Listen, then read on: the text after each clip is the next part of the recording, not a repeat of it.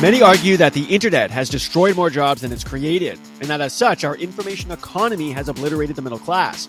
The common solution proposed to this problem is to create systems that pay users for their data. So if you join Twitter or Facebook, now Meta, then you should somehow be compensated since it's your data that make these companies successful. This is the argument that Jaron Lanier makes in his book Who Owns the Future. I will argue that compensating users for data is a non solution because of the way networks convert user data into product features.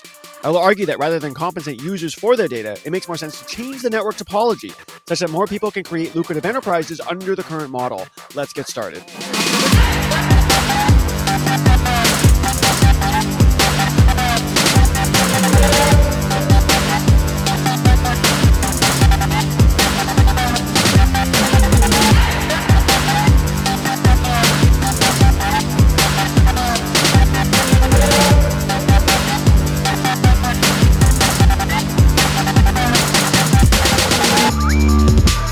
Okay, so we're all used to using networks. When I when I say networks, I mean things like these services or these products that we use, like Twitter or Facebook, which is now called Meta, uh, even Google search engines. Right? We all log on to these, uh, you know, massively connected, as in millions, hundreds of millions, sometimes billions of people, networks that provide a value to what we are looking for or who we're connecting with or somehow provide a value back to the user. Okay, so if I'm gonna view, um, if I'm Facebook slash Meta, uh, or if I'm if I'm logging on to Facebook slash Meta, then there's obviously a lot of value to that network because I can connect maybe with you know former classmates or friends and family.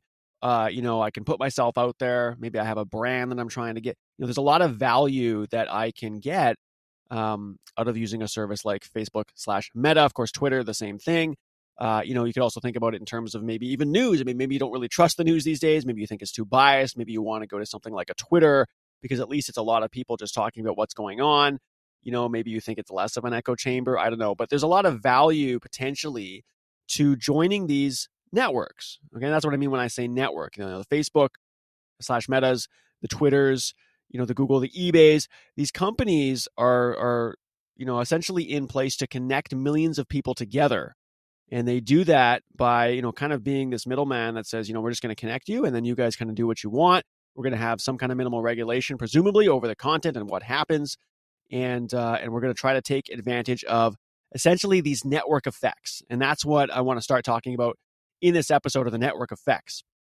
Okay so the way we're going to you know the way i'm going to do this is, is let's talk about networks let's understand the properties of networks and then i'm going to talk uh, talk about some of the challenges that that actually sets up for individuals who are you know just in a society participating and trying to get the value of these networks you know and that kind of leads into some of this wealth disparity that we see in today's society. In other words you know a lot of the blame of the kind of obliteration of the middle class if you will is on these tech companies that exist in the information economy because they leverage these network effects they concentrate you know the wealth towards the center and then people are using these free networks but not getting compensated themselves. And so you know the, the, this is evidenced essentially by the fact that you know if, if, if the internet was you know creating all these jobs why is there this kind of dearth in the middle class? Why is there seem to be this concentration of wealth and not and uh, and and not a lot of people making money in the middle? Uh, as the argument goes and then we'll take a look at some of the underlying mechanisms of why those things are happening and then i'll wrap that up with uh, you know the, the jaron lanier solution from his book uh, who owns the future and then my solution that i think uh, you know makes a little more sense based on respecting the properties of complex networks. So let's start talking about networks in general. I think it's important that people understand how these things work. So again, when I say network, I'm uh, I'm just simply talking about these uh, these organizations, these companies that are providing, uh, you know, basically like a social network, right? Connecting people together, uh, allowing them to maybe make transactions. If it was eBay, allowing them to search the internet. If it was a Google search, allowing them to uh, connect with, um, you know, all kinds of people. If it's Twitter, uh, you know, Facebook slash Meta. So, so these are networks. These are a bunch of think of them as a bunch of nodes connected together, and a lot of those nodes, um, when they make these connections, will end up. Uh, well, let's step back a little bit. So, so if you have a bunch of nodes that are connecting, uh, the more nodes that come into the network, the more valuable that network is going to be. And this is called Metcalfe's law. So this is kind of just a general law, general property or rule uh, about networks in general. So the more, in the case of a social network, people that are being added uh, to the to the network, the more value you can potentially get out of it. And of course, that makes sense. So if I'm going to be using you know a bunch of um, you know machines that are connected via the internet, and I can search those machines for information. Presumably, it's a lot more valuable the more machines that are there because there's more information that can be you know weighed and compared and then brought back to me in my search. In other words, my search can be more relevant, right? Um, and we know that you know there's these page rank algorithms that Google uses to kind of make all that happen. So the more nodes that join that network, that's more valuable to me as a user, and that's more valuable to the owners of these companies like Google, um, because the more value they can add, they can of course sell that to advertisers. They get a bigger uh, share of the market, and on and on. Um, if I'm if I'm jumping onto Twitter, and I know you got a lot more people on Twitter that are saying a lot more things, presumably that could be more valuable to me. I mean, if I'm trying to put my brand out there and I'm I want to be heard maybe it's not even a brand. Maybe I'm just like tweeting, and I and I, I want to assume that people are are reading my tweets. You know, I want to be heard, so to speak. Then the bigger that network is, the more valuable potentially that is to me. Of course, if I'm my own company or I'm uh, I'm advertising or I'm trying to take a specific maybe agenda approach to Twitter, you know, that's more valuable to me knowing that a lot of people are connected. Okay, so so this Metcalfe's law is this general property of these networks that have a lot of nodes that are connecting. And so, of course, we can consider these complex networks, as I've discussed in other episodes. Um, that's going to have more value the more people that are connected, the more nodes that are in that network as a general property. So let's understand that. I'll, I'll, use that. I'll carry that um, property throughout this episode as we start to think about the challenges that that that that uh, arise from that, some of the more core, core patterns that emerge from that, and then again the, the solutions that we get into for this kind of disappearance of the middle class and what have you. Um, another property of these complex networks is the formation of hubs. So when you have many nodes coming together in the network they're not just all evenly dispersed okay? Imagine throwing a bunch of rice grains up into the air and then all those rice grains fall down. Would you expect to see all those rice grains kind of uh, uh, equidistant from each other? In other words they're all evenly spread out. Well no you'd kind of get these clumps right you get spread out in some areas and be clumps in others. Well, we see this in complex networks. So if you think of the nodes being connected by lines, when I say node, just think of like a little ball, right? Those little balls coming into the network. That's an agent, that's a human, that's a machine, whatever it is that comprises the network. Those are connecting to each other with lines. Well, some of those nodes, right? Some of those individual pieces or people will have a lot more lines connecting to them than, you know, the the average or the or the, the, you know what the normal person coming in. So in a social network, this would make sense, right? We have influencers, so you're going to have people on Twitter, for example, who will have you know a million followers or whatever, you know, or you know, five six hundred thousand followers, and you consider those kind of influential people because they have a massive audience. Anything they tweet, anything they say, is going to be read by you know many many many people, potentially millions and so there's a lot of weight to what they do because there's that concentration of information towards those hubs. And so all complex networks typically have these hubs that form and they form naturally. That's an expected property of complex networks. Okay. So so we've got Metcalfe's law, which is saying that, you know, in, in, in, kind of in an obvious sense, right? The more nodes or the more people that are joining a network, the more valuable it is. That's more valuable to the owners of the networks. Okay, so if you're running a server, if you're the you know CEO of Twitter or the original founders of you know Instagram or whatever, that's going to be very very valuable to you as the owner, to the to the, the creator of these servers. Um, the fact that the value goes up. And and and under Metcalfe's law specifically, you know, the value is increasing as the square of the number of nodes, and so you can kind of think of this essentially as an exponential increase uh, in the value of the network. So it's not just like you know one user two user three years three user is you know one value two value three value right? You're two four six eight ten you're you're you're going up in an exponential fashion so it, it grows as the square. So it's a very rapid growth okay? It's a very rapid growth the more users. I get one more user that's already a lot more value. Um, and then the other property is the hub formation this this the fact that as more nodes are coming into the network you don't expect them to all be kind of evenly you know dispersed. It's not like you know an, an, an, ideal gas law from chemistry or something where you know everything's like a billiard ball and it's kind of its own thing and it's discrete and they all just interact in this equilibrium. You've got this concentrations these concentrations that happen these major hubs that have the overwhelming majority of links attached to them and then the overwhelming majority of other nodes in that network are just kind of have one or two links or maybe 100 links or maybe a thousand links but not a million okay? So so concentrations of hubs so those are the two properties that I want, I want to take into this conversation. You got the Metcalfe's law and you got the concentration of hubs. So what challenges do these now present?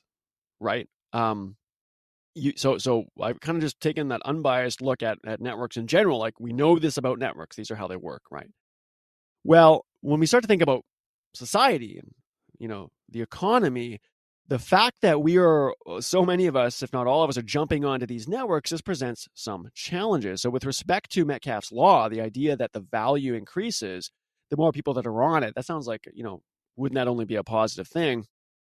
Well, you got to think that a lot of these networks are almost more like a public utility. Okay. And, and by public utility, I really mean, well, let's think about what the definition of a public utility is, right? It's really an organization that maintains the infrastructure for a public service right? It's, uh, you know, public utilities are subject to forms of public control and regulation, ranging from local community based groups to statewide government monopolies. But the point is that they are meant to supply goods and services that are considered essential, right? Water, gas, electricity, telephone, and other communication systems represent much of the public util- uh, utility market. Okay, so goods and services that are considered essential. So when you think of something like a Twitter, you know, a Facebook slash Meta, you might not think, well, it's not essential, right? I can jump off that network at any time, you know, and, and what would be the big deal? Um, but that's not necessarily true because there could be a downside to me leaving that network, right? Now, one is, you know, I'm connected to family and friends, and maybe that's my primary mode of connection. And if I leave that network, that net, uh, that connection gets severed. So that's a downside. But you might be like, yeah, okay, but I mean, it's not like it's the only way to connect. But you know, maybe that's the way I'm putting a brand out there. Maybe that's the way I primarily communicate. Maybe that's you know maybe i want if i'm applying to jobs maybe i want people to go back to the facebook page or the twitter page and kind of see what i've built there the things that i talk about the links that i'm providing.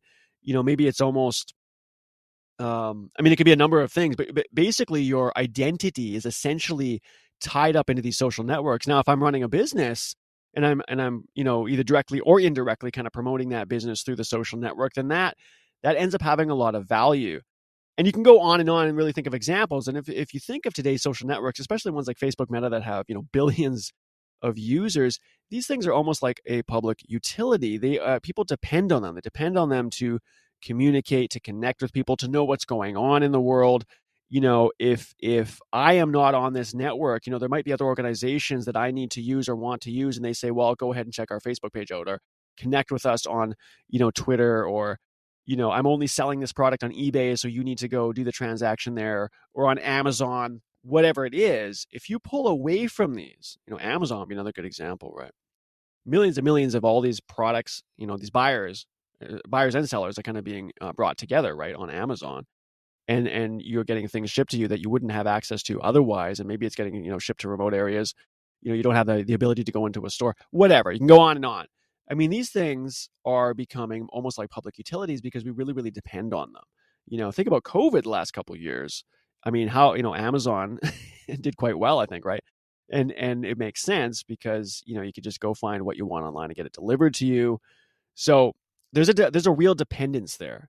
And so when we talk about the Metcalfe's law property, the fact that networks um, have a lot of value, and the more people that are on it, the more valuable it gets there is a downside to that because you can think of that value as a dependency, right? As an individual, I am signing on to a super valuable network where there is a social expectation that I'm going to be on there. Go to Amazon to find that product. Go to eBay to make that transaction. Go on Twitter to see what's going on. Connect with us on Facebook slash Meta in order to yada yada yada. That's a real social dependency, if you will. And if I pull away from that, you've kind of got the FOMO, right? FOMO, the fear of missing out that that's already a bit of kind of anxiety for people. But you've got even deeper than that. This idea that if I walk away from this network, um, I might really be missing out on opportunities. Maybe jobs are getting posted on those networks, whatever. Right? There's all kinds of examples. So so Metcalfe's law brings a lot of value to it, but it also creates dependency. So keep that kind of um, challenge in mind at a social level. These things are not simply neutral. Okay. And um, yeah, so so so there's that, and and then I want to talk about the challenge also of this middle class potentially disappearing. Now, it might seem weird, you know, why are you talking about the middle class disappearing along with the information economy? I mean, is that really the internet's fault? So Jaron Lanier in his book "Who Owns the Future" talks about this, right?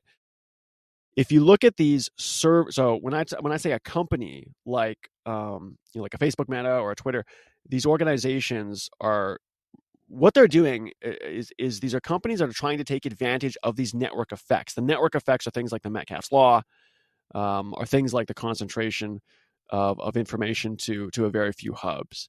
These are very scalable things. So if I'm going to start a company and I want that service to be provided through software, we already know software, and I've talked about that before, is isn't you know because it's an informational thing, not a physical thing. It's very very scalable, right? Remember the difference when we talked, you know, you know the WeWork episode, right? If you have an understand uh, an, an underlying physicality like a real estate company, and you pretend to be a software company, that's going to be a really big problem because you're not actually a software company or real estate company, and the physicality of real estate can only go so fast. But if you're truly a software company, that software company can grow very very fast because it's just information. Information can be copied, it can be replicated um, you can make you know a million copies of something for the same price as making one copy of something for the most part. I mean not getting into how you obviously manage that infrastructure but generally speaking software grows grow, uh, grows very rapidly.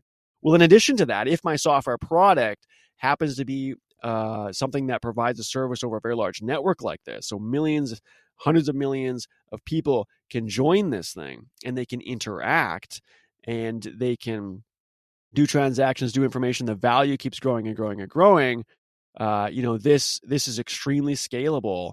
And so as a company you know and you, see this in silicon valley a lot right? They can scale very rapidly. They can generate a ton of wealth in a very short amount of time. That's why typically companies like this uh, attract a lot of vc dollars right? A lot of venture capitalist dollars because they're so scalable because they can concentrate a lot of wealth very very rapidly okay?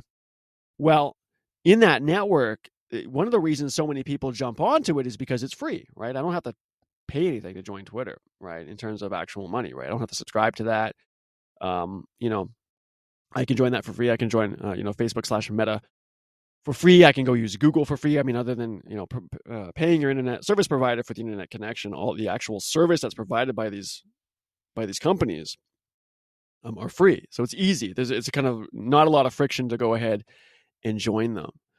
But if I'm jumping onto these free networks, that's not all necessarily positive because I'm not getting compensated for my use of the network. Now you might say, well, why would you get compensated for the use of the? I mean, why? You know, what are you talking about? Right? It's just free. Like, go ahead and use it.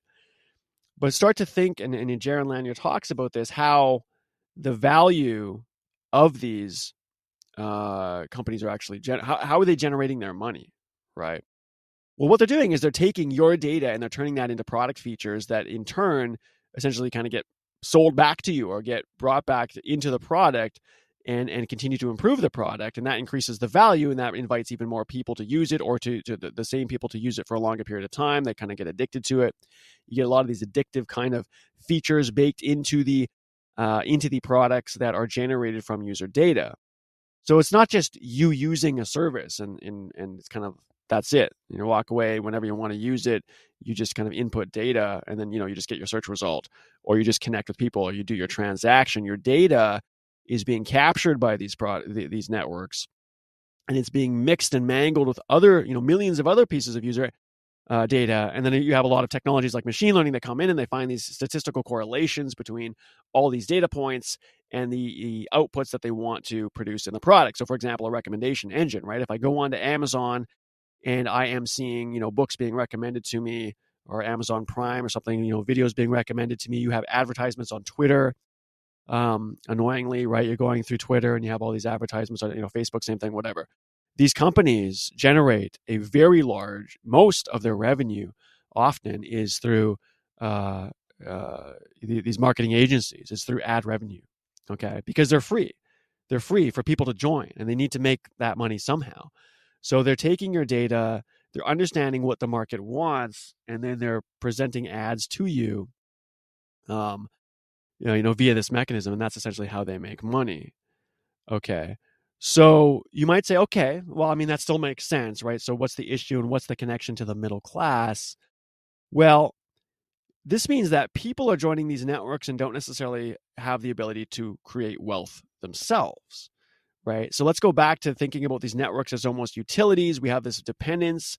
It's not just a fun, you know, feature uh, or product on your phone you can use. We're actually talking about, you know, major social connections, you know, major networks that people are jumping on. That's where they get their information. That's where they find out where things are. That's how they connect to companies. That's how they do transactions. That, that you know, that's how they make purchases and get things delivered to their home. It's almost more like this public utility, and so it's this massively connected system. But when you're a part of it, it, it, it's it's also using your data to generate all these features and you're giving that data you're giving that data you're giving that data but you're not getting compensated for it And if you now look at this this kind of economy that we're in, and we have this extreme concentration of wealth, you know, you've got the Elon Musk's and the Jeff Bezos of the world. You know, you got a single individual worth three hundred billion dollars, and you don't have the middle class that you used to, and you've got you know the millennials and what have you who can't buy homes.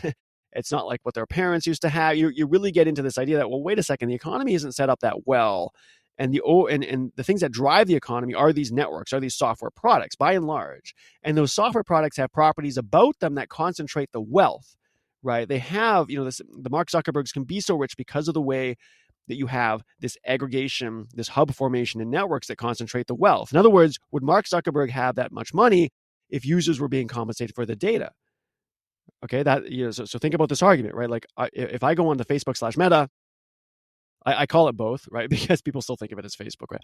Facebook slash Meta, and I keep giving you my data, giving you my data, giving you my data, and you turn that into into advertisements to sell back to me. You're making millions and millions of dollars. You know, why shouldn't I be compensated for it? Especially if I'm in an economy where one, you get to have that much money because of these network effects, but two, me on this network does not get to have any wealth generation, even though I'm giving it to you. So I'm kind of giving giving you, let's say, the Silicon Valley entrepreneurs the ability to concentrate their wealth through my data. And we're in an information economy that uses data, but I can't generate any of that wealth for myself. Slash, I can't get a good job, or I, you know, I maybe I can't get into that middle class.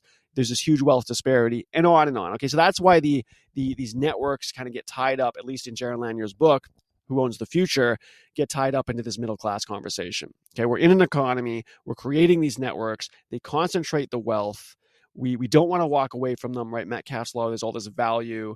I don't want to I have this fear of missing out. It's more like a public utility, but I can't, in this economy, necessarily generate much wealth for myself. Uh, only a few people seem to be able to do that. Okay. Um, and so and so that's the argument that's being made it, well that's that's kind of the situation that's being painted uh, specifically by Jaron Lanier in this book, and that's the connection to these these networks uh, to the disappearance of the middle class. So it seems like not an ideal situation, and and Jaron calls these siren servers siren servers. So like the Greek mythology, right? You got the sirens who you know tempt the mariners away from their boats and because they have this beautiful voice then it leads to their destruction so th- this idea that when these companies go create uh, these services like the Facebook Metas, the Twitters. It's, it's almost like a siren. We all get attracted to it, right? We got Metcalfe's law there. There's a ton of value. We get attracted to it, and now all of a sudden, now we're part of this information economy that doesn't really benefit the majority of people. Okay, and that's that's kind of the argument that's being made there. Okay, so we talked about the network effects that we can expect, right? We've got Metcalfe's law. The more nodes, the more people that enter into a network, the higher the value is going to be, right? That value grows as a square of the number of nodes that are in the network. And then we talked about this hub formation. You should expect that networks will concentrate a lot of the kind of links within that network, the connections to very few hubs, and they grow really, really big. And then most of the other nodes do not. And that's an expectation. We took a look at, um, you know, I talked about some of the challenges that this sets up with respect to the value of a network they can become so valuable that essentially we as people become dependent on them. It's more like a public utility. It can be very hard, if not damaging, to to walk away from the network.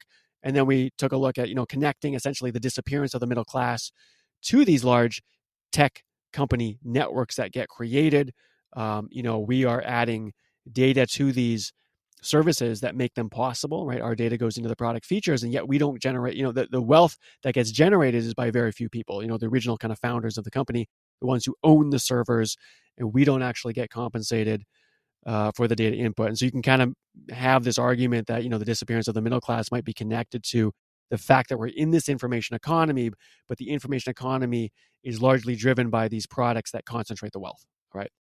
So let's take a look at the underlying mechanism to you know the kind of the concentration of wealth, or, or more specifically, the hub formations that happen within these networks. So this is essentially a rich get richer mechanism, right? We see this every day in life. I mean, if you're an investor and you're just starting out and you have a couple grand in your bank account you want to play with versus someone who has $100 million in their bank account, you know, who's going to find it?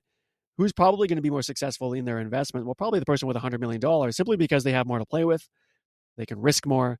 They can get into, you know, kind of these diversification mechanisms within their portfolio more effectively because they just have more to play with, right? So rich get richer. You know, if you uh, or a new kid in a high school and you walk in and you don't know anybody Uh, you know, what, what what is the likelihood that you're going to maybe uh, attract a bunch of people to your to to make a connection with you so that you can grow a group of friends versus someone who already has you know who's already let's say really popular and they have a lot of connections. You know again there's all kinds of examples of the rich get richer right? People that already have a lot of social connections are going to be able to grow their their network much more readily than somebody who doesn't have any connections so in social networks we see this right the, the influencers the people that already have a million connections are going to all you know be able to more rapidly grow their connections than somebody who's just starting out right? Uh, you know big companies are going to be able to um, take market shares not not always right? There are obviously exceptions to this rule but often can you know use their size almost in the sense of you know being too big to fail right? To continue to grow to continue to expand to buy up um you know you know start you know even if you have a startup let's say no but i'm i'm a disruptive startup and i'm small but i'm really different than the big company. Yeah but you're probably going to get bought out by the big company right? And that's how this mechanism works. So the rich get richer and we see this all the time. Well the technical term for that is preferential attachment. And that's that's essentially the underlying mechanism that's happening here is that you know the nodes that already have a lot of connections are going in, a network are going to be able to to more readily create a lot more connections than the new nodes that come in okay so preferential attachment i had a tweet not too long ago well it was a while ago but uh, i had this video of it was a water fountain and the water was coming down and if you know how you know water hits the water it creates bubbles right and so i was recording the bubbles that formed as the water came out of this fountain and landed in the water.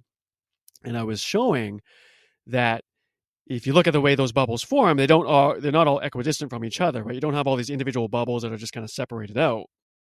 You have clumps of bubbles that form. You have these hubs, right? And so this is the physical analogy, or literally the physical manifestation of this exact same rich get richer, or more specifically, preferential attachment mechanism at play, right?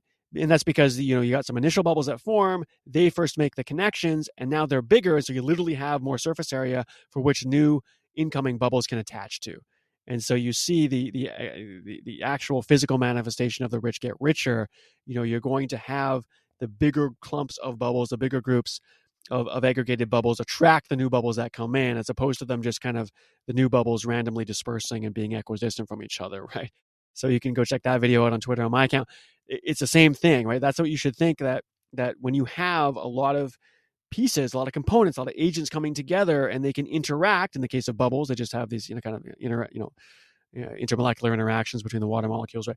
They can come together. They're going to do that in a clumpy fashion when you get enough of them coming together. That that's that that is the pattern that you should expect in these networks. Okay.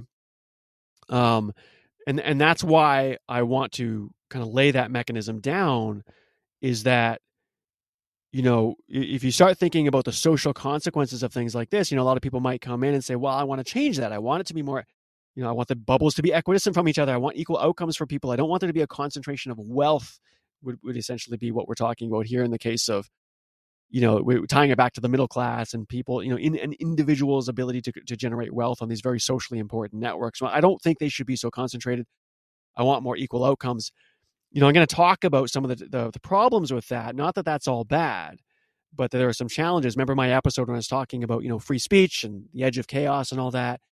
You know, you've got these networks that are that are trying to do content moderation, and of course, up to a point that makes a lot of sense. But if you overdo it and you intervene on an otherwise natural process, it's going to fragilize the system and cause a lot of problems. So we need to respect that networks do this aggregation, these hub formation the the rich get richer is a real mechanism in networks. It should be expected to be there. There is something natural about that because preferential attachment will happen in these networks. So let's keep that in mind. That doesn't mean you can't do anything about it, which I'll talk about in a bit. But respect the fact whatever it is you want to intervene with, whatever it is you want to try to kind of engineer, you know, social engineering gets into this problem, right? As soon as you overdo it, and, and that line starts pretty early, as soon as you overdo it, you're going to start to interfere with these otherwise natural mechanisms that occur. And that's when it's going to fragilize the system. That's when it's going to cause problems. And it can lead to catastrophe over the long run. We see this historically, we see this politically in all kinds of different situations, economically, socially, politically, right? We see this in organizations. You have to first and foremost respect the way nature works. And then, given that mechanism, say, okay, so what can we do about it? As opposed to just running in up against it and say, I'm not going to, I'm not going to pay attention to the way nature works. I'm, I'm just literally going to intervene and do my own thing. That that's just will always cause catastrophe because things have to be commensurate with the way, uh, you know, nature happens. The mechanisms are at play. So when we talk about these networks, when we talk about these big companies that set up the Twitters and the Facebook Metas, right? You have to respect the fact that preferential attachment is a mechanism that is expected to happen. And if you don't let it, you know, it could, it could, cause a lot of problems down the road. So that's the first mechanism, preferential attachment. Think of those water bubbles that form in the water fountain. They don't form evenly. You get aggregates, you get clumps of water bottles that, you know, a few really, really, really big aggregations, and then some of the others are dispersed. Okay. The other one is the way the internet has kind of been set up to be one way. So the the you know the protocol, the HTML that is used to drive the internet, hypertext markup language, right? You, you don't need to get into the specifics about how it all works, but we should understand, and Jaron Lanier talks about this in his book who owns the future that this is a, you know essentially been set up to be one way so if you think about you know doing a search on google you know, you don't really care where something necessarily came from. You just want the results. It's not like it gets tied back to the original person who necessarily created it. I mean, there's probably the author's name on there, maybe, but but things are getting mixed and matched on the internet. Things are getting copied. Things are getting replicated. You know, and even if they're referencing, the, you know, they you know got secondary, third, you know, versions of the sources of the information. At the end of the day, there's no attempt of HTML on the internet to specifically go back to the original creator necessarily, whether that information is available or not. There, you know, there's nothing that locks that in place. There's nothing that guarantees the information you're looking at is particularly original, right? And and that's you know essentially on purpose. I mean, we want to be able to replicate, mix and match. Now, of course, this causes all kinds of concerns, you know, in the music industry, right? So you know, probably the original case of this was with Napster, and Napster was basically allowing you know the the, the piracy of of music, right? You could you could replicate data. Uh, you could you could download in this peer-to-peer fashion uh, all the songs you could possibly dream of on the internet. And of course, you weren't paying for them, and so there was the underlying legalities and the challenges. And so part of that was, well, this is good. This is the internet. You know, get with the times. And part of that is bad. You know, you've got the Metallicas, you've got the bands that were, you know, very much against this and wanted to say, well, no, this is our music. Understandably, right? We are the creators. We don't want people to just kind of replicate this out. So you've got this copying, replication, one way mechanism that happens where things get copies, things, things get uh, replicated, and they go get turned into all these other things. And there's no attempt of the internet to, to kind of guarantee that the original creator of that is going to be, uh, you know, compensated or rewarded or at least recognized as the person who who came out with the thing. The internet kind of doesn't really care. So it's one way. Okay, that's the one way mechanism that that the internet is set up as. Okay. Now, um, and Jaron Lanier kind of compares this to mortgages, which is kind of an interesting analogy. So he says if you take in mortgage, you know, banks are getting caught up. Well, everybody's getting caught up in the information economy. So another example of the way this works is is if I'm a bank, I can sell you a mortgage, and that mortgage, uh, you know, you you you know, you you get a chunk of money, you go buy the home, and now you have this big debt, and you have to pay that off over you know 10, 20, whatever years. And so we know that situation. That's how mortgages work. But I, as a bank, can actually take that mortgage and repackage it. And I can do some, fi- you know, kind of fancy financial engineering to repackage that debt, repackage that mortgage into this new financial service. I can basically securitize that mortgage, right? And I can sell that to investors. You know, and of course, the 2007, 8, 2008, 2007, 2008 crash was really centered around these subprime mortgages, right? And so that's essentially what was happening is we would, you know, they'd sell these uh, you know, uh, these mortgages to people that maybe shouldn't have been getting into them, arguably, and uh, and those would get repackaged and kind of subsumed into these new financial instruments, which would then get sold as mortgage-backed securities to these investors, and they would kind of, you know, we know the story. They had all kind of wrong ratings attached to them, and, and the reason why that happens is because you're you're you're folding in something that was originally just this kind of pure idea of a mortgage, which made sense. That transaction makes sense. Give me, you know, borrow, lend me some money. I'll go buy a home. I'll pay you back that money over time. And then you re, you know, you copied it. You kind of replicated it, and you repackaged it into this financial instrument that gets sold to investors, and it can get repackaged again and again and copied and replicated across the network. And so it becomes this entirely different beast that is not really tied back to the original, you know, kind of owner of that debt, if you will, right? And yet the original owner can be exposed to new risk because of the way it got repackaged. Okay, so it's getting repackaged, it's getting sold, people are investing. That can have an effect on the housing market. If that housing market starts to crash, the original people who took the debt, who took on the loan, now they can't repay the home, and on and on and on. You kind of know the whole story, right? But but that's this idea, the danger that you can run into by replicating and copying things across a vast network the the original person is not getting compensated for all the different ways that that data is getting repackaged and repurposed. And not only am I not getting compensated if it's me, but I'm also maybe getting exposed to all kinds of risk. And and the important point to realize here is that the the the network, if you think of the bank as kind of the owner of this system now, that bank is is almost like an impartial mediator, right? So when they sell the mortgage, they are kind of just writing that as a, a well, I sold it. That's a sale. Done. We repackage it, we sell it to the investors. It's now just the investor's problem and the original a person who kind of got into that debt's problem. But it's not really the bank's problem anymore. They sold the mortgage, they repackaged it, they're out of it. These so-called siren servers, as Jaron Lanier calls them, are, are, are acting a lot of ways in that same fashion. They're these impartial brokers that facilitate the transaction. But once that transaction is done, they, they, they, they kind of just, as long as they keep facilitating it, they, they don't really have skin in the game, if you will. They're not really taking on much risk themselves. I mean, imagine eBay or Amazon, you know, how many people are reading the kind of disclaimers or the user agreements to, to the software that they use, right? I mean, they're so long, they're technical, they got legalese, not a lot of people aren't using, uh, aren't reading those but that actually exposes the user to a decent amount of risk if something were to go wrong. You know, you've got a buyer, you've got a seller. If if if you don't get your product or it's damaged, the buyer and seller can kind of work out that out of themselves, work that out themselves. The the Amazons or the eBays are only going to be so involved to try to guarantee anything beyond the transaction itself. So they're kind of this impartial broker to that transaction. Okay. And and this has a way of kind of amplifying risk not to the owner of the network, not to the siren server, not to the Amazons or the eBays or the Twitters or the Facebook slash metas. Rather, it, it, tends to amplify the risk just to the users of the network, whether that's the buyer or the seller or whatever the network is doing in the service. Okay, they're, the, they're uh, this impartial broker role that these networks take on. And this is kind of a messed up situation if you think about it, because you have a concentrate, you have scalability and concentration of wealth happening in these networks and you know, a general rule is if you are, uh, you know, generating more wealth, you must be taking on more risk, right? you have this relationship between risk and wealth that's essentially supposed to be there. But there's something about these networks that kind of bypasses that a bit. And this is when you kind of get into these problematic situations. Just as the bank can repackage a mortgage and replicate it and copy it at scale without really taking much risk on themselves directly. And, and kind of just passing that risk on to the investors and to the, the, the person that would have kind of originated it. So, so you've got that issue happening of the copying and replication.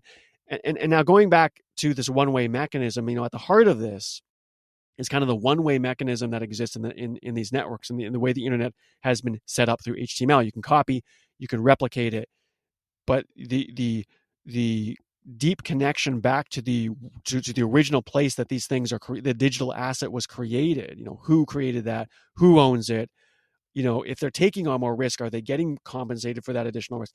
That's just not there.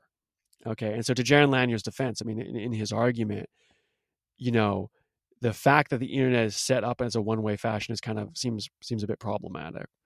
So you've got that one-way mechanism to these networks, and then you've got what I just talked about previously, which is the preferential attachment mechanism. So this is what it is, right? Now, let's talk about some of the potential solutions. So Jaron Lanier one of those could potentially be changed. Well, they both could be changed. So so let, us let's I'll just leave it at that. Technically, we could try to make you know the internet maybe two way, and maybe the you know maybe we can get into some web you know web 3.0, 4.0, 5.0, whatever. Maybe we can create a different web, whether that's a different protocol or a different way of using existing protocols, so that it's not just one way. Maybe we can kind of guarantee that the the original creator of the of some digital asset is always recognized and maybe even compensated for. Okay. Um, you can kind of think of you know some of the new stuff with blockchain technologies. We have NFTs now, these non-fungible tokens, right? If I create a piece of artwork, you know, it's all art for some reason right now. If I create a piece of artwork, some goofy little picture, and I put it on the internet, and I can say, hey, you know, you know, people can go ahead and copy and replicate and mix and match all you want, but it's all it's got a protocol in place to always guarantee the original creator is known. It can always be tied back to me. And so in that kind of fashion, you know, that might be a way to to get people to to generate wealth for themselves. So Jaron Lanier's argument is essentially this. He doesn't talk about NFTs or anything, but but he says that users the way we change the problem of of the disparity of the wealth concentration of the disappearance of the middle class is to pay users for their data and of course this would just be nano payments right? Nano payments as he calls it. They'd be very, very kind of micro size well nano size payments very very small. You know might be a fraction of a penny or a few pennies every time you interact with a network but hey you're being compensated. And the more that you use the network the more you would be compensated. And so on the surface you know maybe this makes sense. I mean it's my data that makes these networks possible. You know it's it's these it's it's the product features are bringing together data from users. And if you take a look at any normally function account, uh, normal functioning economy, if you take a look at the definitions of wealth and how they work and those mechanisms that play out in the economy, I mean, why should these networks bypass those? I mean, if I'm taking on the risk, it's my initial data that gets replicated and copied, just kind of like these financial instruments, these mortgages. It gets mixed and matched in all these ways that make these companies successful even if these little nano payments whatever i should still be compensated for that data. And the more i use your network maybe i should be compensated even more you know i kind of have this picture in my mind of uh, a bunch of people on exercise bikes imagine if there's an exercise bike in everyone's home but maybe those exercise bikes can add electricity back to the, electri- uh, the electricity grid right the electrical grid and so the more that i bike on the bike the, the, the more i exercise the more i'm giving back to the electrical grid so maybe I could get paid for that, right? So the people who use it more should get paid more, that kind of. So you can kind of think of the, you know, Jaron Lanier's idea of, you know, the more you use a network, the more you should get paid for your contribution. And if you do that, then what that starts to do is is is essentially siphon some of the wealth away from these concentrated concentrated hubs in the networks back to the users. And now everybody has a chance to to uh, make money on these networks. I mean, let's step back again. Remember, the information economy as it is now is largely driven by these networks, by these so called siren servers, right? These servers that tend to concentrate wealth through the network effects. We've got Metcalfe's law, we've got hub formation, right? The preferential attachment. We've got these mechanisms at play. They're very scalable. It's how the world works currently, right? Software has eaten the world. And so, if we are going to participate in the world, it means we're jumping onto these networks. Well, if that's where the playground is, if that's the that that's how the economy is functioning, doesn't it make sense for users to get compensated for their contribution to the network? Because it is your data that is going into these product features that is being sold to revenue agencies uh, sorry, marketing agencies so that, that, that, that these companies can make their revenue off of advertisements and on and on and, and recommendation engines and whatever continues to increase the value of those networks, that's your data that's doing that. So shouldn't you be compensated for it? On the surface, that's, that, that does make sense. You know, there's not, there's not a blatantly, obviously stupid idea. But if we start to pick that apart a little bit, it does become a little bit problematic because I, in one sense, it's a little bit goofy, right? Because uh, yeah, I'm using this network, you know, but it's not even really like a so uh, an exercise bike, right? I'm adding to the electrical grid. I'm just using it, I mean, and who's to say what that value is? And if I'm just running a search, I mean, is that really? I mean, yeah, it's valuable because you can you can look at the statistical correlations of what I'm searching for and what you know, what page I ended up on, and I, I get that that's valuable to you to to to a company, you know. But what is that? I'm just using it, right? I'm just using it and and it's kind of hard you know the exercise bike has a physicality to it it kind of makes sense the information sometimes it's hard to get our mind around like is that really valuable you know but it is and so who cares what you know if it's value it's value i guess you should be compensated for it but here's my real issue with this as, as a as a solution uh, well there's two things here one is you're you're taking what is a essentially a fat tailed or skewed distribution and you're trying to put it into a gaussian a bell curve. So I'll explain that in a second. Okay, this happens all the time. You know, drives me crazy. Anybody who really appreciates how complex systems works, this should be driving you crazy. When you try to, you, know, complex systems don't work uh, with bell curves. They just don't. It's not what you see in complex systems. Okay, you see extremely skewed distributions. I'll talk about that in a second. You try to force the bell curve, that causes all kind of problems. Okay, the other is this notion of value and how you would possibly trace that back to an individual's value.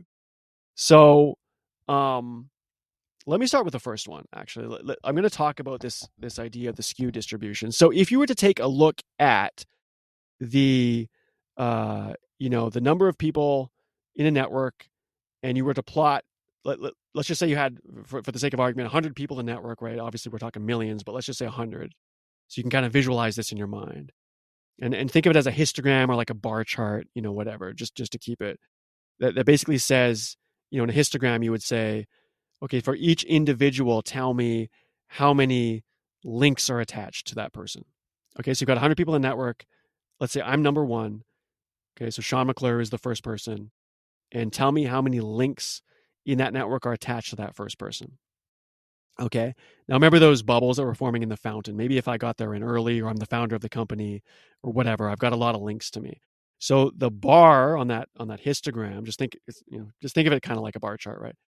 That bar would be really high because there'd be a lot of links, right? So the y-axis is number of links and the x-axis is just each individual in that network. So Sean McClure, you know, hundreds and hundreds of links, whatever. Or I've only got 100 people, so whatever, maybe it's 20 links, 30 links, whatever. And then the next person beside me, which would be the bar next to me in this bar chart, right, would be, you know, person number two. Now maybe they've got, you know, 10 links. And then the next person and next person.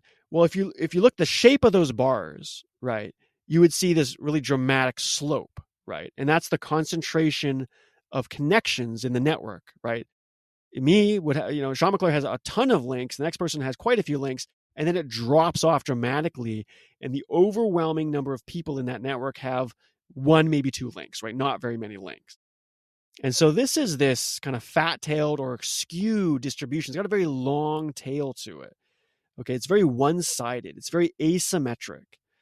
And this is the the what you would expect if you were to analyze the networks. When we talk about the hub formation when we talk about preferential attachment and you were to measure literally the links and, and, and turn it into this distribution, that's the distribution you would see. That's the distribution you should expect. Okay, so that distribution is reflective of this uh, preferential attachment mechanism that I've been talking about, right? It's very skewed, it's very asymmetric. You've got a very few people with almost all the links, and then almost all the people with very few links.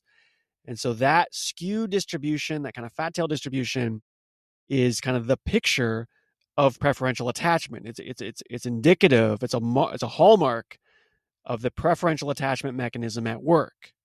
It's also a picture of the wealth disparity. You could argue, right? Uh, if you think about the information economy and it's these networks that are driving it, and you have a concentration of links kind of flowing to just a very few people, that's like the flow of capital being very concentrated to very few, and then all, everyone else is not really getting getting much of that, right? Because they're, or any of that, because the, the, the, we don't have a two way mechanism at play where people are getting compensated for the data. It's all one way. It's all kind of flowing to a very few people, right? Jaron Lanier has the Instagram example in his book. You got 11 or however many founders, very few. And then, you know, Instagram gets, you know, bought, you know, by Facebook at the time for a billion you know, and all that money kind of went to just the founders, and, and, and yet you've got this product that was created by millions and millions of people, really, and they never got any of that money. They never got compensated for that. So this skewed distribution, think you know, picture that in your mind as the as the wealth disparity, as the disappearance of the middle class, right? Because if you had a middle class, then a lot of that wealth would not just be concentrated to a very few people. It wouldn't be that same skewed distribution. You would have uh, you know something that was kind of bloated in the middle, more like a bell curve. Now, I, now I want to be clear here. We've got two things at play here. The, the, the distribution that we're painting, that was the number of links. Okay, that's the topology, right? Topology is just how things are connected. It's kind of like the shape of the network, right? So the topology is being reflected as the skew distribution. And we can think of wealth as being the same thing as the topology, right? Because in these networks, if you have the majority of links being concentrated to just a few hubs, just a few people, and those are the people that are being compensated because they own the company, right? They're the ones that are benefiting lucratively, monetarily from the network effects of complex networks. Then that that that network topology is kind of the same thing as the wealth. So when we th- when, so so when we look at that distribution, you can also think of that as the wealth disparity, the concentration of wealth, you know, the one percenters, uh, or the lack of middle class, right? Network topology is essentially the same as wealth. Well, when Jaron Lanier comes in and says people should be compensated for their data, as do others, as kind of the common solution, then what you're doing is you're actually separating the notion of wealth from the topology. In other words, you're saying, okay, the network shape is still the way it is. You still have a concentration of links to very few people. You expect to see this skewed distribution, but wealth should not be equated to that. Wealth should be uh, not concentrated in the same fashion because we should have a two-way mechanism, right? HTML protocol internet should allow things to happen in both ways. Which, again, to my previous point, if, if you're copying and you're replicating something, you should always know where that came from. So if I'm on a network, don't just take my data and mix and match and copy it and replicate it and turn it into new product features so that other, you know, so that you can continue to generate wealth from it. You should always have a memory. You should always have a memory that it came from me. And because of that causal chain going all the way back to me, you should be able to pay me even if it's just these little nano payments. So it separates the notion of wealth from topology. You still have link wise a concentration of links going to the people who own the company, but these companies are taking it upon themselves to compensate their users. And so if you imagine you had another line on top of that chart, you so you've got the uh, you know this this fat-tailed skew distribution. You're you're, you're seeing the, the asymmetry, right? The long tail, right? But it's very concentrated on one side. And then on top of that, I do wealth, which instead of looking like the same thing, because now we're separating wealth from topology, it's going to be more like a bell curve. In other words, the over, you know, like any bell curve means the overwhelming majority of people are kind of concentrated in the middle and, and have a high value. And then it's only those outliers that have the smaller values, right? And so, uh, and so in this case, you know, we're, we're kind of plotting different things now. So I, I probably shouldn't say put the line on top, but just think of uh, a better way to think about this is actually let's have two different charts. Okay. So you, you've got the original one that I said, which is the skew distribution. And now let's make another chart that reflects wealth because we're separating wealth from topology. And on wealth, we, you know, we can plot, um, you know, the, the, uh, the uh, amount of money on the x-axis let's say so wealth is on the x-axis and so if we increase wealth it's going to go really high in the middle of the number of people. So the, so the y-axis is number of people, the x-axis is wealth. If you increase along the x-axis, it's going to bloat to to the highest number of people kind of in the middle, and then the outliers are going to be you know uh, at, at the very left and very right side of things. So on the very left side, you've got low wealth, but there's there's not that many people with really low wealth. And on the very right side of the x axis is the high wealth, but there's not that many people with super high wealth. And the overwhelming majority of people right? Take on that bell curve shape are kind of in the that that big bloat in the middle. That's the middle class, right? Most people are making decent money, right? That's what that says. Okay. So so we've got two charts. We got the one on the left, that histogram that shows the number of links for each people, each person in the in the network, each node in the network, and very few people have the overwhelming number of links. And if if wealth is the same as topology, then that's also this kind of the same uh, as wealth. You see the concentration of wealth. But if we create a second chart and we separate the wealth from the, from the, from the notion of topology, and instead just plot the wealth as a separate thing, because now we've got this two way mechanism happening, then you've got more of a bell curve. Okay, so so so the take home message here. Hopefully, you can kind of visualize that is in Jaron Lanier's type solution, where we create a two way mechanism where people are now getting paid. What you have here is this notion that you're separating wealth from the topology, and the wealth should take on more of a bell curve. Well, my issue here is that, you know, going back to the fact that complex networks need to be you, you have to respect that they are complex. They will have the properties. This asymmetry exists for a reason. And by just separating the notion of wealth and saying, well, now we've got this kind of nice bell curve situation, and that's what we should do. We should try to bell curveify things. We should, you know, it's a Gaussian curve. We should try to Gaussianify things, for lack of a better term. We should try to force the bell curve into the situation so that we have this nice big middle class and people are making money that looks kind of nice on the surface, but you should always be very suspicious whenever someone comes into a complex situation and tries to make it a bell curve you should always, you know, and, and I'm not saying it's 100% guaranteed that it's going to be a problem, but you should be very, very suspicious. It's a red flag. It really is. And that's because complex situations do not follow these nice symmetric bell curves. They don't, they're asymmetric. Nature operates on asymmetries. You see this all the time. You see multiplicative, logarithmic growth of systems. You see them reflected as these more like Pareto type distributions, these very one sided asymmetric fat tail distributions. Those, those are reflective of the kind of behavior you expect in complex systems to have. And of course, nature has those behaviors for a reason. So when somebody comes in and says, Hey, I have a solution to kind of get, get, get a better equal outcome, in this case, socially, this kind of social engineering you're going to do. And it's going to make this nice bell curve in a situation that, you know, nature gave us this thing that's not a very nice bell curve. Let's make it, let's use human ingenuity to kind of bellify this situation, force the bell curve into an otherwise asymmetric distribution. That's going to be problematic. That's going to be problematic. On the surface, you should know that because you're doing something that nature doesn't do. And some people don't like that argument. They're like, well, isn't that kind of like a naturalistic fallacy? I mean, you know, just, just, just because something's natural. But what I'm saying here is that you have to understand that things are not natural for random reasons. Things don't survive. You know, I tweeted this yesterday, right? Things don't survive for random reasons, right? You, you don't need to know why something survived. You just need to know that they survived for non-random reasons, right? There's there's there's a reason that nature quote unquote chooses. I don't mean that in the anthropomorphizing sense, but the, a reason why nature quote unquote chooses to to have these fat tail distributions. They work. They're what work.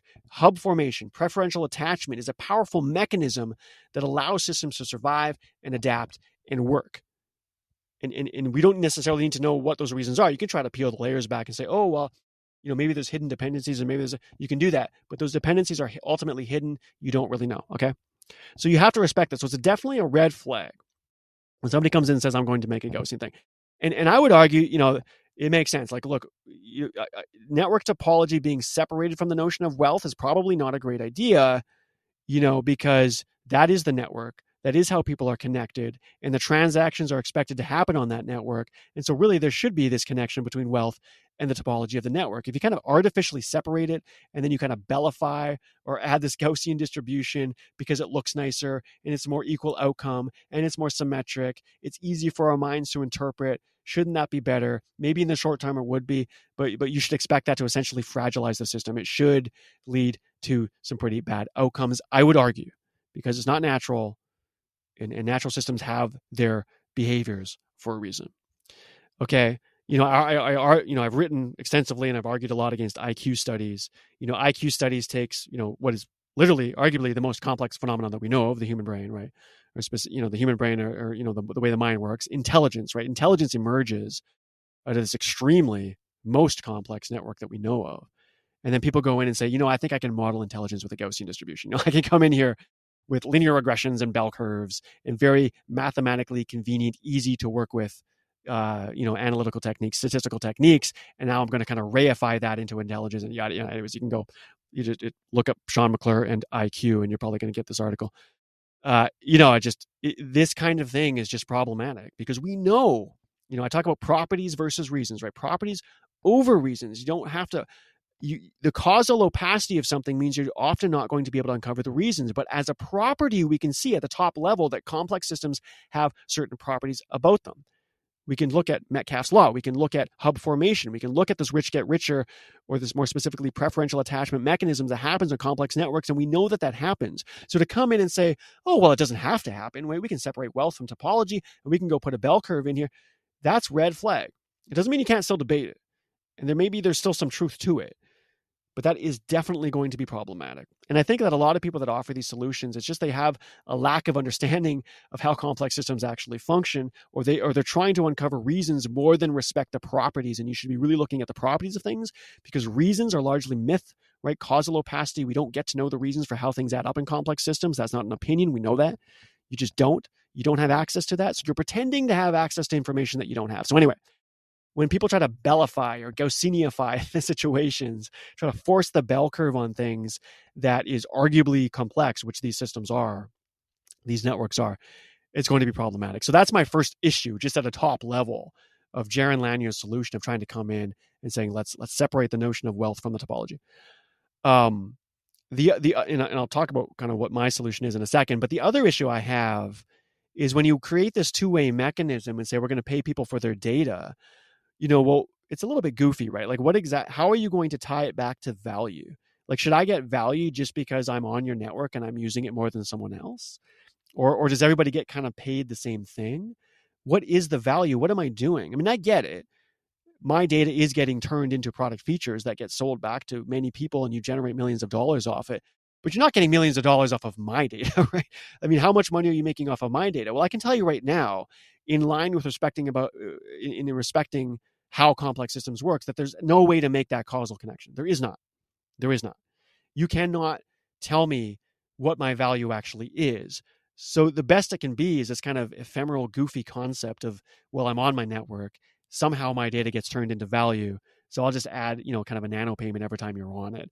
It's a little bit goofy because you, you can't and, and so if you take so a lot of these product features get created through machine learning technologies and the way machine learning works is that you know it finds these statistical correlations but really what it's doing is it's amalgamating or entangling a bunch of different data and noticing patterns that emerge from that emerge from that right? There's that causal opacity. There's a reason that we call ai black box. Today's ai quote unquote ai is driven primarily off machine learning technology and it's a black box and it's a black box fundamentally it's not a black box because oh it's kind of tricky to figure out what's going on no you don't get to know what's going on period full stop you don't get to know if you knew what was going on it would no longer be machine learning it would know by definition you wouldn't be doing intelligence of any form, even even the narrow form. I'm not saying it's true intelligence like human intelligence, but even the narrow form of AI that we do with machine learning, by definition, as soon as you unblock block that unblack box that, you're not doing machine learning anymore. If you are, then you're not. You know, it's kind of like in, in quantum mechanics. They're like, well, if it makes sense, like fully makes sense, like it's, it's it becomes completely intuitive to you, then then you're doing the wrong thing. It's not quantum mechanics anymore, right? Because quantum mechanics at the most fundamental level is counterintuitive. It's not like there's something beneath the counter intuition that you could uncover and then all of a sudden it would make sense. Like, no, you don't understand, right? Like Heisenberg uncertainty principle, you don't get to know the position and momentum of something at the same time, full stop. There's nothing else to say about it. That's just it. It's a fundamental property of the universe, right? Machine learning is by definition black box. If it wasn't, it wouldn't be complex. If it wasn't complex, then it's not actually what machine learning is supposed to be doing. So, so it's not an opinion. It's not like, oh, someday we'll figure it out. Like, no, you're not getting it. A fundamental property of the complex systems is the causal opacity. You do not, full stop, get access to that information. Okay. So when your data gets added to a network, there is not this nice causal chain between your addition and then I can see where your addition specifically played a role in the product feature. In other words, I can't tie it to the amount of money it was made. That's absolutely impossible. And anybody that says you can do that is is is either lying or deluding themselves, or just really what it is is they're not understanding complex complexity. They're not understanding how it works. And and today's machine learning does is right on the edge of genuine complexity. It is. There's papers about this. You can go. It's why it's a black box, right? So so you don't get. You're never going to have access to that information. There is no causal chain. There is no path you know, I've talked about multiple realizability and all these properties of complex systems right before in, in really all my episodes, right?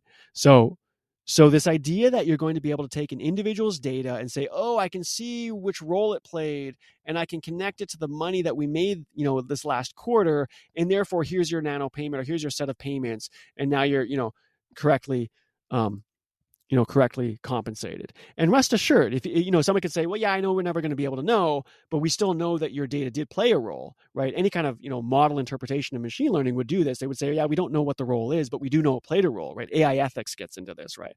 You know i'm not going to use zip codes because zip codes could be tied to certain maybe minorities in the population and you're going to mistreat even if i don't really know how those zip codes exactly get used i know that incorporate yada yada yada so you can know that it plays a role without knowing what role it plays. And so you could argue that, well, just knowing that your data plays a role, I can still compensate you compensate you. But rest assured, people are going to get into these debates and these arguments and they're eventually going to say, well, yeah, but isn't my data? I think my data is more valuable because I'm not just like talking on the social network. I'm actually, you know, posting relevant articles or I'm getting into these these uh, you know really interesting debates. And and then one time, one of those debates connected this investor, and then this happened and this happened.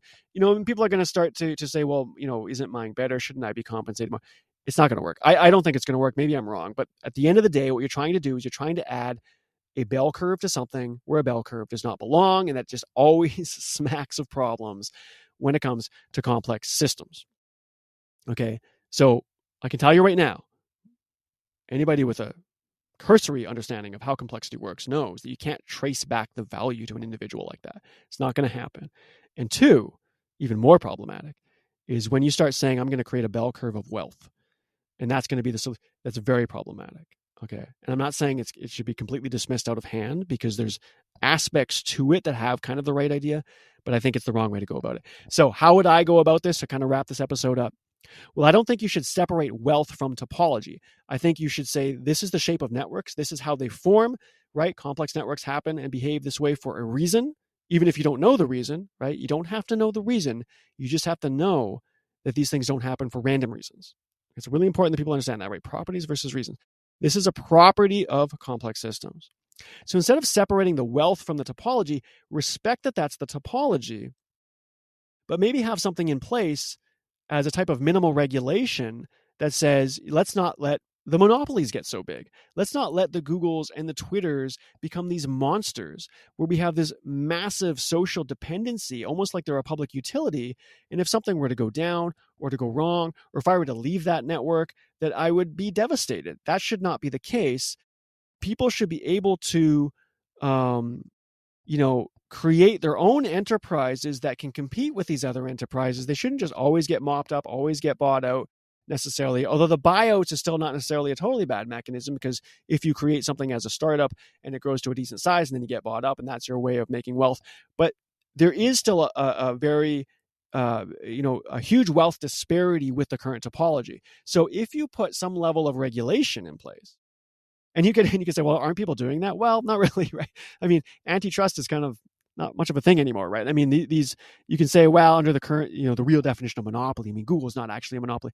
I mean, look, whatever you want to call it, right? These are there's only four or five companies that are super super massive that are just buying everything else up. And and so we have an extreme extreme kind of fat tail distribution, a very skewed distribution. And you can argue that from a topological standpoint, it might make sense to defatten the curve a little bit.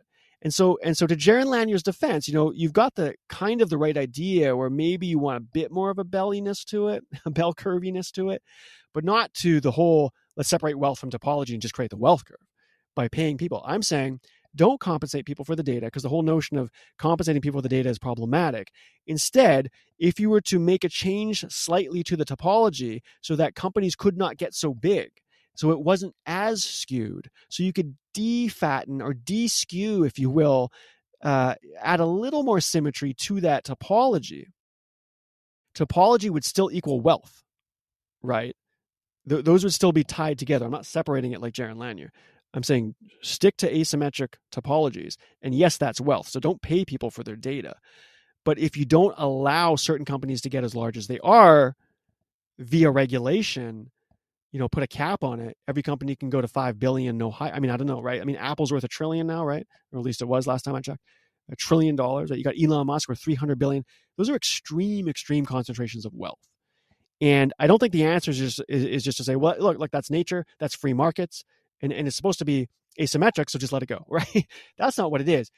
Just like free speech, I think free speech has to be respected. I think people have to be able to say what they say, but that doesn't mean every single thing goes, like blatantly obvious things. And this idea that we can never draw the line anywhere is a little bit ridiculous. I think there are ways to draw the lines. So you can come in with some type of regulation and put a cap. You, you can get really big, you can be really successful, but you don't need to own the world, right? You don't need to own the world. Remember, WeWork got valuations and billions and billions of dollars for barely doing anything, right? You, when, when it was just a complete free rein on the growth and the scale of these networks and these companies, you're going to run into problems. So, so you don't just let the asymmetry go to an extreme. Nature doesn't do that either, right? There are stressors in the environment that put caps on how rapid and big things can grow. So we should also be respecting that aspect of these asymmetric distributions, of these growth processes, these asymmetric preferential attachment growth processes. Okay. Now I don't know exactly know what that is. Maybe it's a government that comes in and and just like I said before, maybe a company can get to, you know, so many billion and then you, know you got to stop, whatever that means, however that works, right? You have to allow, you know, other competitors to come in against the incumbent, have more competition, more people can start companies, more people can create value. Those will create jobs for people and then you get some you know, some some some more kind of uh, market competition as opposed to it all being completely concentrated, right? Uh, it's not an exact solution because you got to kind of get into the details of how does this work, how do you know what it, who's doing the regulation, you know what is the cap, but it's the same thing with free speech. So you're respecting the fact that these are how complex systems work, but you're still putting stresses and regulation, regulations in place up to a point that helps uh, a more healthier asymmetric topology to exist right? You could argue that ours is so extreme now that it's not a healthy one, and it's actually kind of maybe unnatural. But with a little bit of proper environmental stressors in place, to use the analogy, but but, but more specifically regulations in place on on that that cap how big a hub can get, you can still respect the asymmetry. You can still respect the preferential growth attachment or, or preferential attachment mechanisms to the growth process. You know, but you're allowing a slight defattening of the curve. You're, you're adding a little bit of bulge, if you will, to to that topology more towards the middle so it's not so skewed and so that other people can participate in a number of ways so anyway i think that makes sense so in in, in my approach don't separate wealth from topology keep it there. Don't pay people for the data. That's that's kind of a ill-defined process, anyways, and, and ultimately, I would argue, impossible. Um, allow preferential growth attachment to happen allow wealth to be associated with a number of links, but kind of defatten that curve, deskew that curve a little bit so that you get a slight more bloating. And you can do that. And so you can imagine if you're running a simulation, for those that are kind of mathematically inclined, uh, and, and, computationally scientifically inclined, and you got these nodes coming together, you could change maybe the local interaction rules on the individual nodes, or more top level, you can just put a constraint right on the optimization. Maybe one of those constraints is you know a node can only go up to a point and then not do that. I'm going to be putting a simulation like this in place on the non-trivial playground that I've talked about before.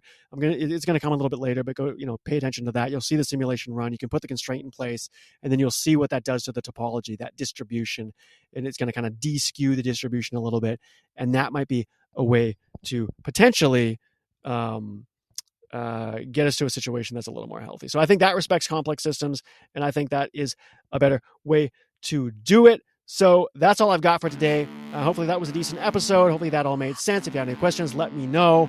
Uh, if you'd like to support Non-Trivial, head on over to patreon.com slash non-trivial to listen to the bonus hour, which is what I'm going to do now. So I'll do a little extra content on this. I'll, I'll, I'll, talk about this a little more in depth if you want to hear that. So patreon.com slash non-trivial, a few dollars a month. You can support uh, you know, so, so support the episode and get a bonus hour. If you like what you hear, please consider giving Non-Trivial a five-star rating on Apple Podcasts. If you'd like to read the article versions of Non-Trivial, subscribe for free at seanmcclure.substack.com. You're listening to Non-Trivial, the podcast that uncovers the patterns that help you understand and navigate our complex world. Until next time, take care.